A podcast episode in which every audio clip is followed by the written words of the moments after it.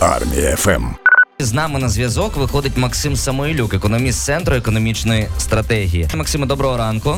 Вітаю. Сьогодні фактично день заснування МВФ, тому одразу питаннячко дозвольте поставимо, тому що часто чуємо про цю організацію в новинах, але переважна більшість українців, я думаю, навіть не задумувалися, навіщо вона існує. Ось що це таке МВФ? Розкажіть, будь ласка, міжнародний валютний фонд. Міжнародний валютний фонд це міжнародна фінансова організація, метою якої є підтримка різних країн світу в часи фінансових та економічних негараздів. І власне це те, чим займається МВФ з Україною зараз. Вони підтримують нас, надаючи нам кошти для нашого державного бюджету. МВФ не дає кошти просто так. Це кредитні кошти, і зазвичай вони зав'язані на різноманітні умови, які уряди відповідних країн узгоджують з МВФ і рухаються за цими умовами для реформування своєї економіки, для того, щоб мати змогу, по перше, відплатити кошти майбутньому фонду, а також зміцнити свою економіку. Останнім часом преса пише дуже багато про фінансову допомогу від інших держав. Що це за допомога і куди вона спрямована? Як відомо, зараз більше половини всіх видатків державного бюджету України спрямовано на фінансування сил оборони, в першу чергу на заробітні плати для захисників та захисників. На це ми витрачаємо всі кошти, які ми отримуємо з податків та мит, всі наші внутрішні надходження.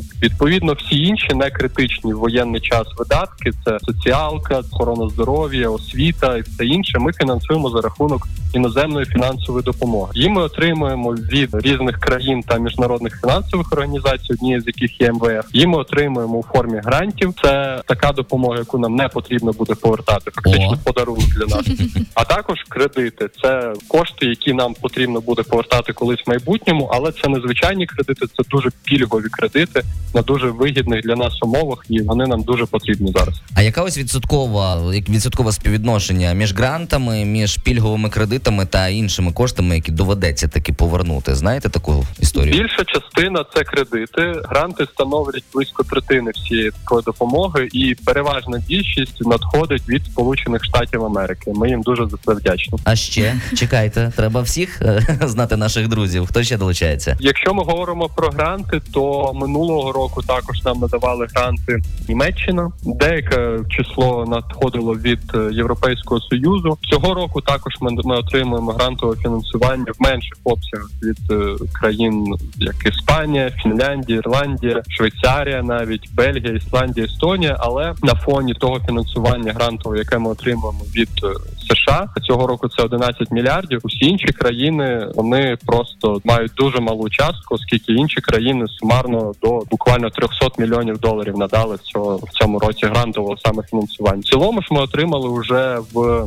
23-му році іноземного фінансування 38,5 і вже навіть трошки більше, оскільки надходять останні цього року кошти від іноземних країн 38,5 мільярдів доларів. Ого. А ще на днях стало відомо, що Україна виконала одну з важливих умов МВФ у фінансовій сфері, а саме дорожню карту управління публічними інвестиціями. Ось так вона звучить. Що це за умова, і наскільки важливо те, що ми виконали цю умову? Усі вимоги, умови програми МВФ є важливими, оскільки коли підходить час оцінки того, як ми виконуємо програму свою з МВФ, МВФ дивиться на всі умови. Тобто ми не можемо щось не виконати, а щось виконати. Нам потрібно виконувати все. Відповідно, всі всі умови є важливими. Конкретно ця умова дорожня карта управління публічними інвестиціями. Вона те, що уряд почав її виконувати, це перший крок до того, щоб МВФ зарахував, оскільки, окрім того, щоб ухвалити цю дорожню карту, її потрібно ще виконати. У нас на це є час відповідно до програми до кінця наступного року. В цілому ж наразі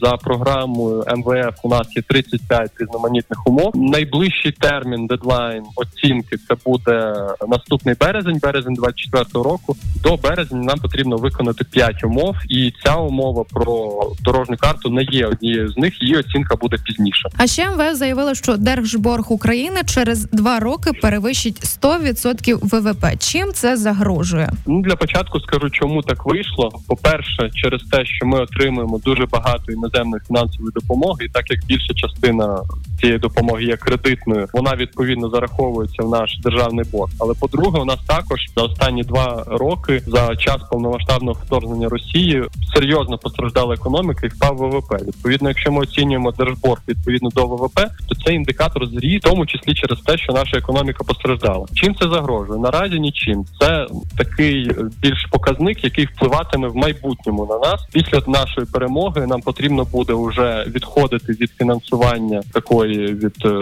допомоги, яку нам надають, і виходити на зовнішні ринки, отримувати комерційне кредитне фінансування. І тут уже буде важливими ці різні індикатори, але знову ж таки це буде колись в майбутньому, і наразі це абсолютно нічим не загрожує і не є критичним. А загалом ще існує така думка, що е, можливо буде списання деяких боргів з нас, можливо, навіть дуже відчутне на, на все свій час. Але кажуть, що списання боргу це не найкращий сценарій, тому що Україна таким чином буде довго перебувати у статусі так званої бідної країни. А що ви можете сказати з цього приводу? Правда? Треба розуміти, які види боргу у нас є, що ми можемо списати, що ми не можемо списати, що варто робити, що не варто робити. Перший такий основний борг це наш борг перед міжнародним валютним фондом. Його списати неможливо, оскільки МВФ нікому не пробачає боргів. Усі їх повертають. Але знову ж таки зараз МВФ надає нам кошти, в тому числі для того, щоб ми не турбувалися про те, як ми повертатимемо йому ці кошти. Він надає нам кошти, щоб ми повертали кошти з минулих наших програм МВФ,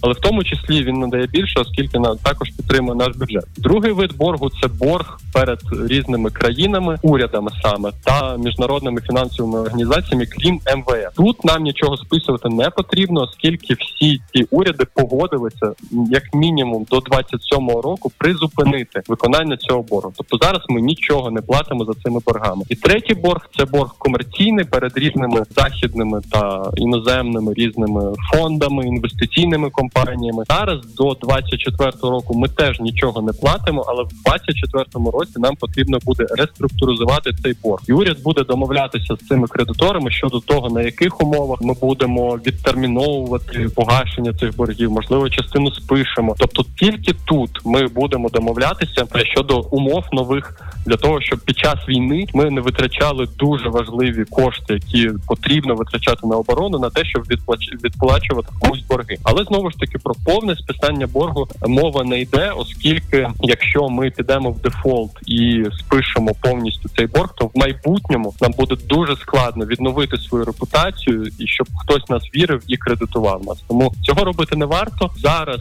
Підстав для цього немає, оскільки ситуація абсолютно нормальна.